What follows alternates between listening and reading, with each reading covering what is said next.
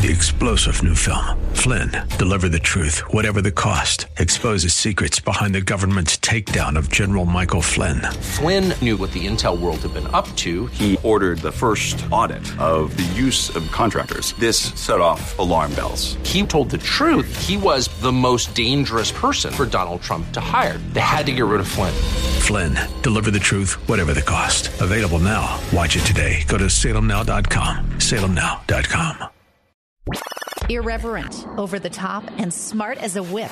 This is The Rob Black Show. One of the things that I've said in previous segments that bears repetition is a mortgage is debt.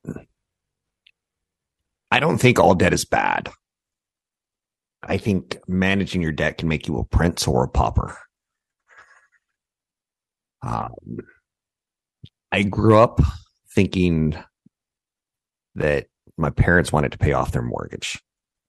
Very pop sentiment, right? Back before there was the internet. Gather around the fire, children. I want to tell you about the scariest of times. We had mailmen who brought our bills to us. One of the things I've done that I highly recommend people do is automate all their debt. I don't have one bill that doesn't go uh, unpaid. I don't have to rely on my spouse having an envelope or a stamp. Hey, honey, do you have an envelope?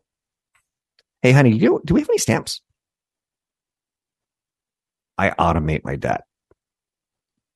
Paying on time has kept my credit score lovely. Wasn't always lovely. I got into some not paying on time debt in college. So I came out of college with a lower credit score than my peers, which meant I had to pay more for a used car, a new car, anything that caused me to borrow money. My friends had sick, as we used to call them, which meant good. They had wonderful credit cards. I had less than wonderful. So I made a resolve to fix my credit and, and never mess it up again. I didn't buy a kit from Suze Orman. How to fix your credit. Send me $99. I'll tell you the secrets. Um, and then Suze Orman didn't seem to understand that all that information is on the internet right now. Go Google how to fix your credit. Sadly, the, the number one thing is it takes some time. You have to prove that you can pay your bills on time. And that's why I automated all my bills. A lot of people when I was growing up viewed debt as avoided at all cost.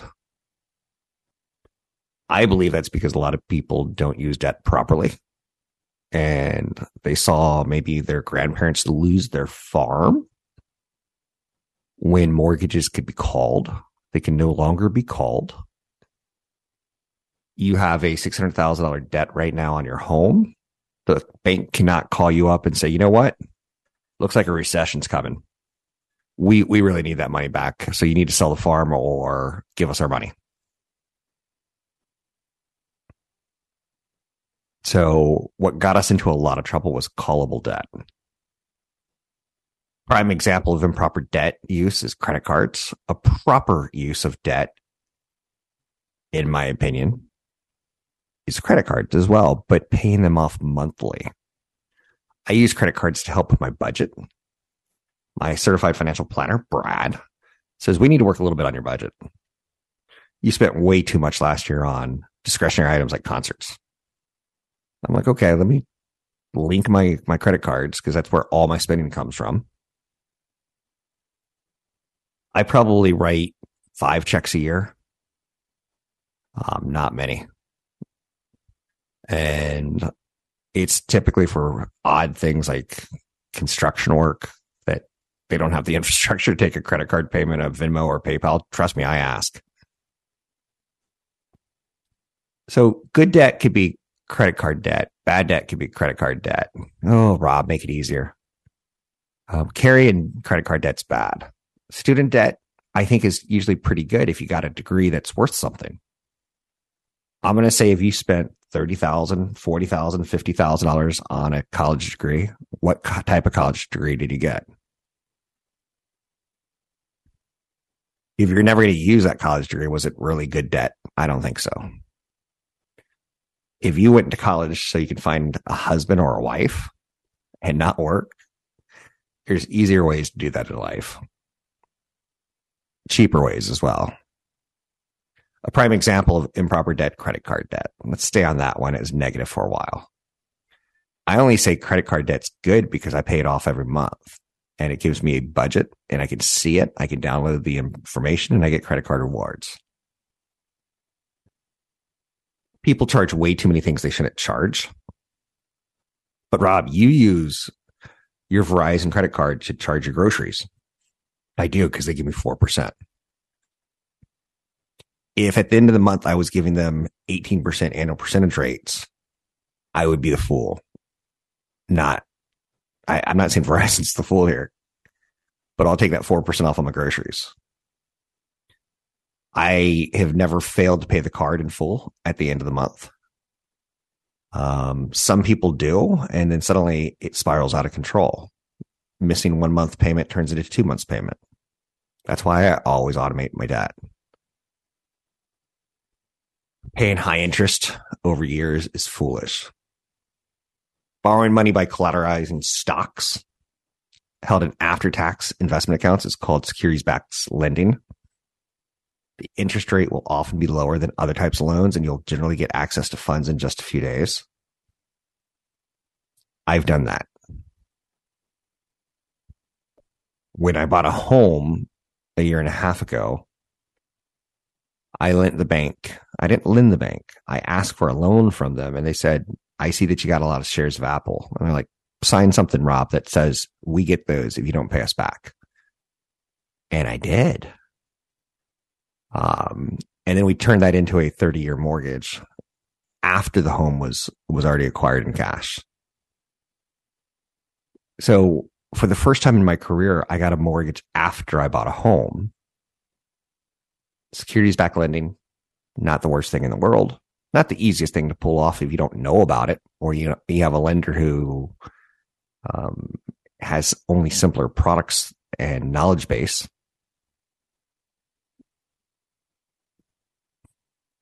So collateralized debt is interesting. Um, some benefits to securities backed lending, the advantage of security backed lending, uh, even if you're not retired, can enhance your purchasing power. Uh, the best example is the home that I bought. Especially in the last few years, the real estate market's been tight. Homes in the market often get multiple offers. Having cash was able to make my bid more attractive. There was 12 bids on the home, but only two cash offers, and I was one of the two.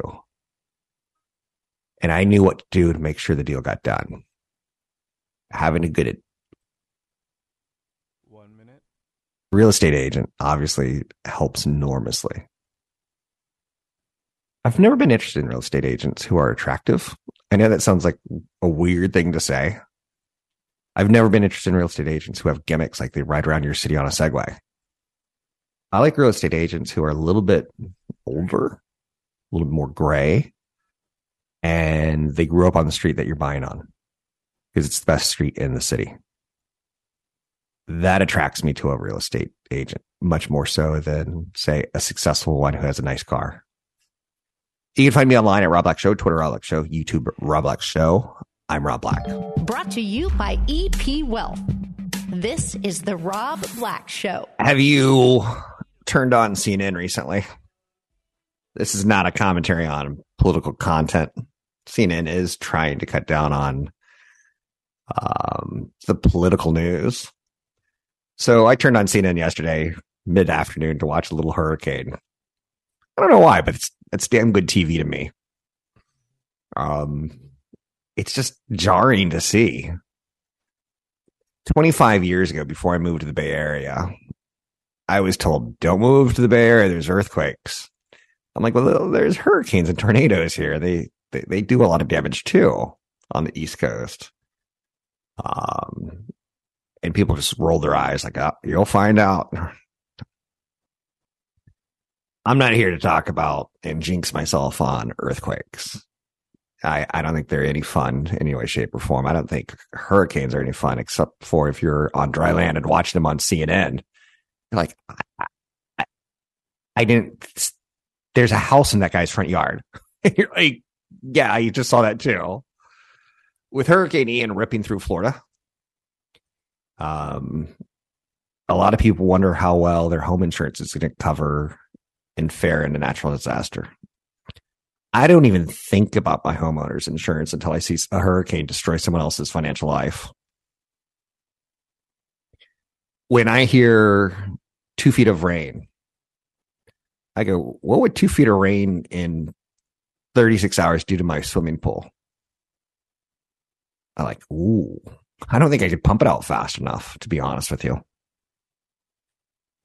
And the neighbors don't like when you pump chlorinated water into the streets. So you're kind of like, how do I do this discreetly? How do I do this uh, environmentally safely? Like you can see how natural disasters put people in these compromised situations of like, and that's an easy one. We're talking about chlorinated water. We're not talking about your car floating away. So I did start thinking about my insurance yesterday. It's a shame that's what it takes. Um, I try to set up on my calendar two times a year to go over my insurance issues. So it could be June 1st, July 1st. It could be January 1st, January 15th, whatever you want. Even if your insurance covers the destruction, it may not be enough. Many home buyers, I'm sorry, not homeowners, simply do not have adequate protection to cover all their losses. And because of a tax reform law, uninsured losses can only be deducted in specific cases. Florida is home of 79% of all homeowner insurance lawsuits. How is that possible? There's a big argument, and I, you tell me where you you fall on this one. Uh, you live in Miami. It's beautiful. It's on the beach. Um, why does the federal government bail you out? And when I say the federal government, I'm talking about the taxpayer in Modesto, California. I'm talking about the taxpayer in Utah. Why does the average taxpayer do FEMA relief, do tax relief for people who live in beautiful cities? That's a big debate this time. It's interesting watching news trying to figure out angles um, even if your insurance covers the destruction, it, it's typically not going to be enough.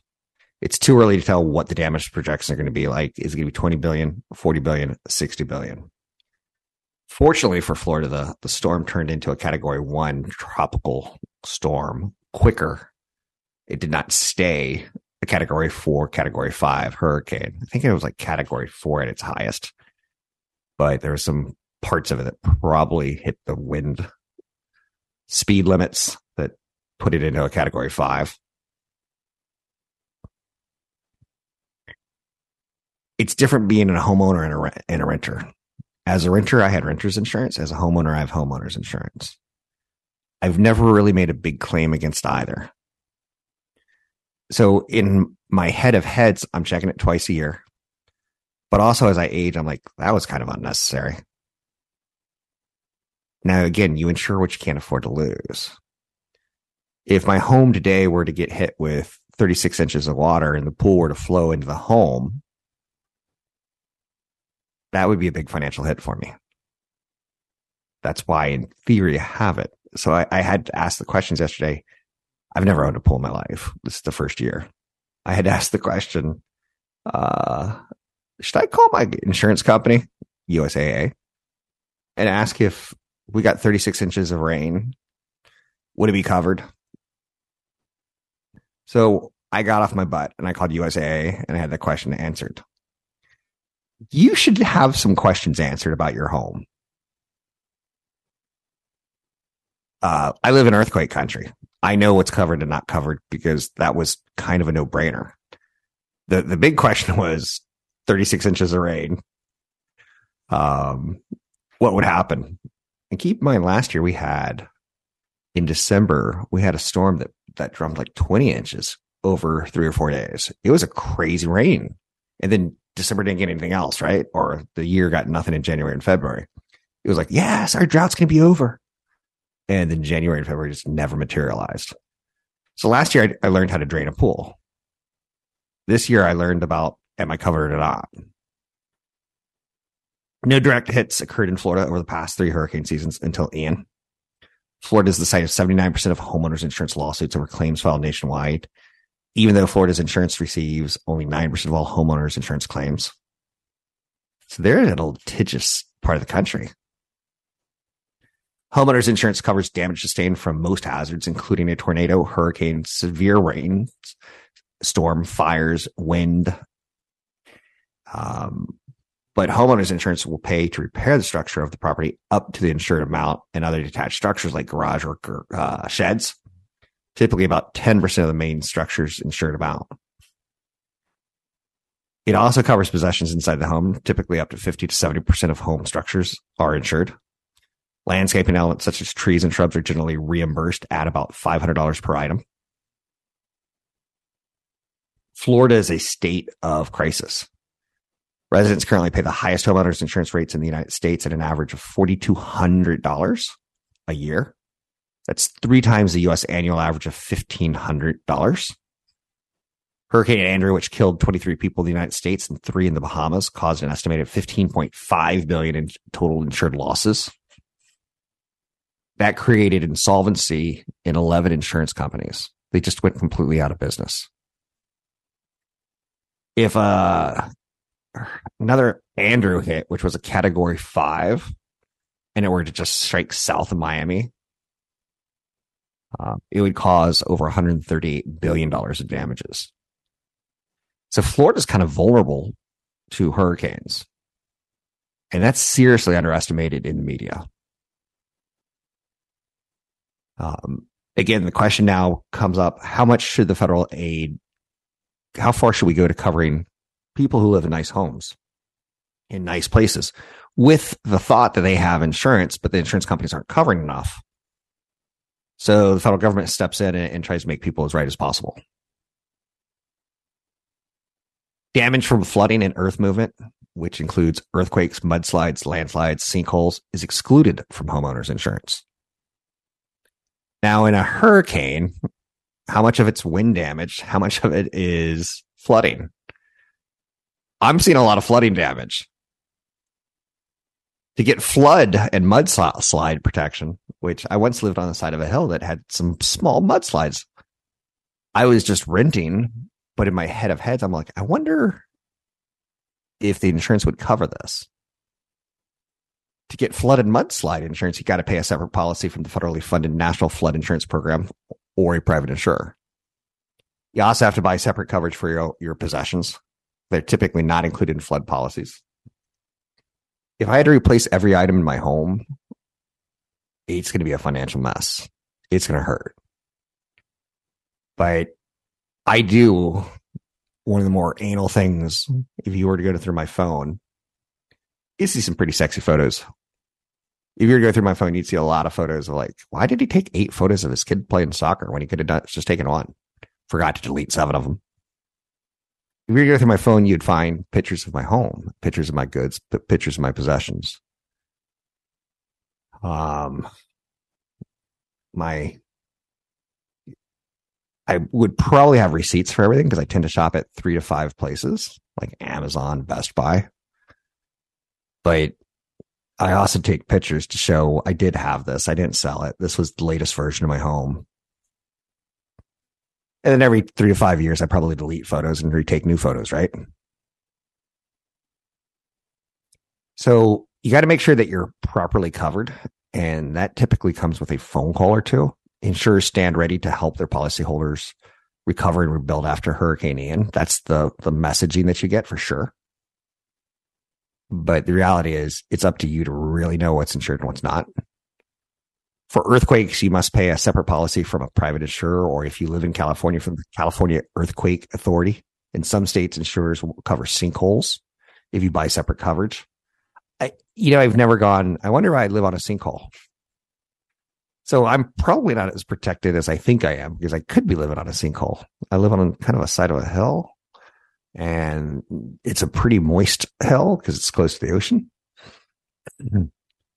A homeowner's policy will reimburse you for additional living expenses if you have to live outside the home. I've seen insurance work really, really well in wildfires in California for people that were really, really informed and aggressive with their insurance company. I've seen insurance work very, very poorly for people. I honestly think this is one where it takes you to be battle ready, battle born, I'm Rob Black, talking all things financial, money, investing, and more. The Rob Black Show is brought to you by EP Wealth. Learn more about EP's unique approach to managing wealth at robblackshow.com. Stocks, bonds, real estate, baseball cards. They're all examples of assets. Comic books every now and then you you get one right. My kid has an obsession with Pokemon cards, and he's way too old to own Pokemon cards. I get when you're six, opening up a tinfoil packet and finding out you got something that's considered rare, even though there's probably four million of them. it's rare compared to the other card next to it that there's eight million of. I get the thrill of it. And I'm probably looking pretty ignorant here.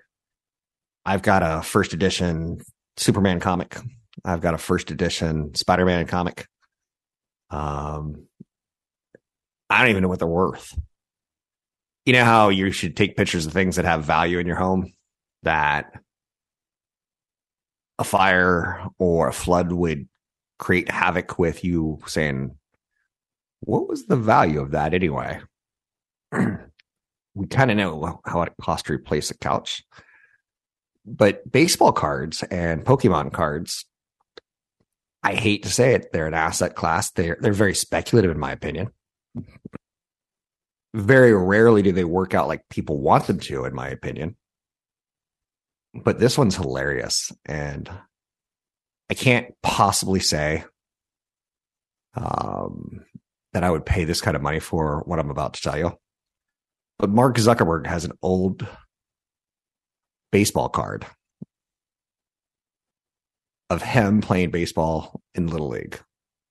Baseball card was created using um, the baseball card was given to a camp counselor at a day camp in White Plains, New York that Zuckerberg attended.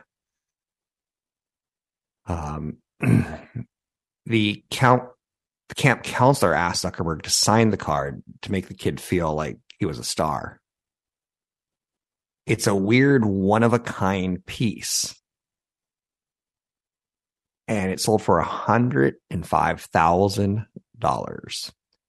And I, when I, when I'm telling you that Mark Zuckerberg was an ugly kid, I'm being mean. Um, but I can say like I didn't really think that was going to be worth anything. Zuckerberg posted a photo of the baseball card on Instagram, announcing it would soon become an NFT. In his trading card, his baseball card as a child, he was listed as 48 pounds and had a 920 batting average, which is pretty good. That would be like probably little league. That may be more collectible than anything else. Now, what's interesting about this is it was sold by a camp counselor, right? From his childhood. What things do I have? I was a, I managed my son's traveling soccer team for a few years. And I had to keep photos of all the kids. And what, what if one of those kids becomes Messi and I have, you know, his card from when he was seven years old? It would be unique you kind of get it. Last month, we heard of Elon Musk's college girlfriend, Jennifer Gwynne. She auctioned off photos of the young billionaire for $165,000. And these were just photos of him, like college photos. In college, you go through this phase where you think it's really cool to wear a trench coat. And later in life, you look back and you're like, why was I wearing a trench coat? I had a lot of hair. Why was I wearing a trench coat? Or, gosh, I was really skinny and I thought I was chubby. I'm not going to do one of those graduation speeches. Be proud of who you are, because when you look back in life, you'll you'll know that you were a lot skinnier than you were. But why were you wearing a trench coat? Um, so I don't know anyone who's ever really made it big with collectibles. And I can't really say that I have the mindset for collectibles. But seeing Mark Zuckerberg's Little League baseball card selling for $105,000, um, it's pretty hilarious. You know, it's weird. He hasn't bought a, a sports team yet. I wonder if Facebook stabilizes and his wealth stabilizes. Is he going to start getting out of Facebook and getting into things like buying the San Francisco Giants? It's a good question, right? I think you're going to see a, a bit more billionaires get into sports franchises as a way of diversification. But I'm digressing. So, what do you have in your basement that you think is worth something? Um, I'm not a collector. So, in fact, I would say I'm a. Uh, I want to get rid of more stuff. My wife is kept in a closet games like Monopoly and all the board games from her childhood that she played. Kids don't play board games anymore. Trying to get a kid to sit down and play a board game is painful. 800 516 1220 to get your calls on the air. Anything that you want to talk about, we can talk about money investing and more. The year 2022 is quickly going to be forcing itself into 2023. 2022 will probably be remembered as the year where many Americans learned about inflation. And for 20 years, I've been saying on the air, you know, I'm not afraid of Jason Voorhees. If a dude shows up at my house with a bag over his head because he's so mis- malformed, with a machete, or he's in my backyard and Freddy Krueger, I'm not afraid of those things. But inflation, I've always told you, is the boogeyman. And this was the year we, we learned about inflation. We're going through another recession, which we have very short term memories on. We've been through three or four in my lifetime.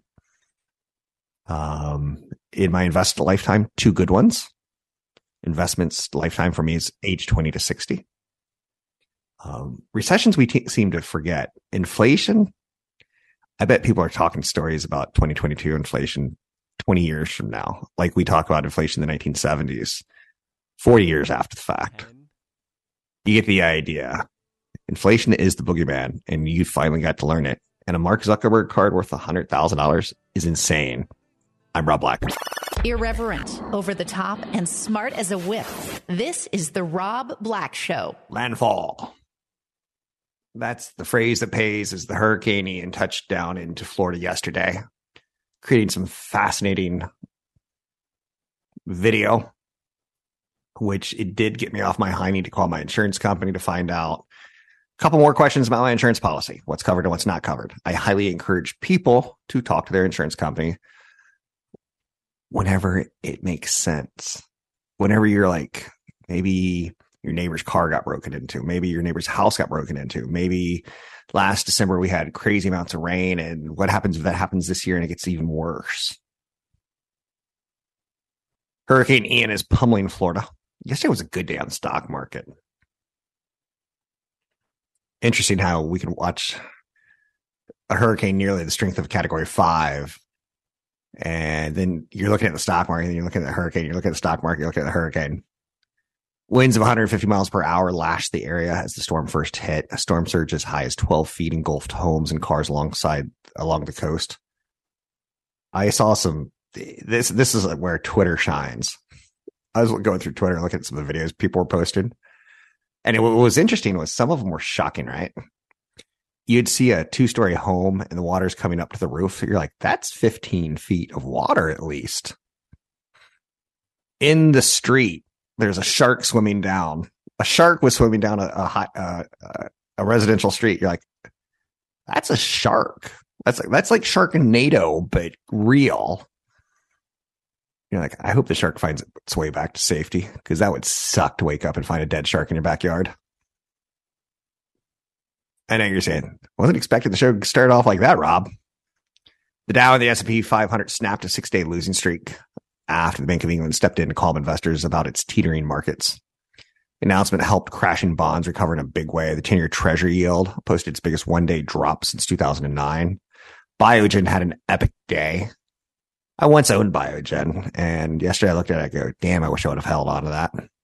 They had an Alzheimer's, Alzheimer's, Alzheimer's drug showed a lot of promise. 1.8 million Floridians lost power. And that's after the storm already took out Cuba's power grid. Um,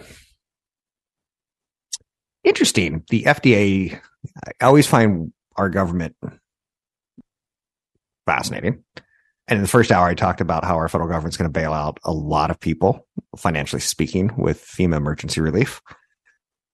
Um, but the taxpayers in Kansas, do they ever scratch their head and go, "Why am I? Why, why are my taxes going to pay for someone in Florida who lives in a beach town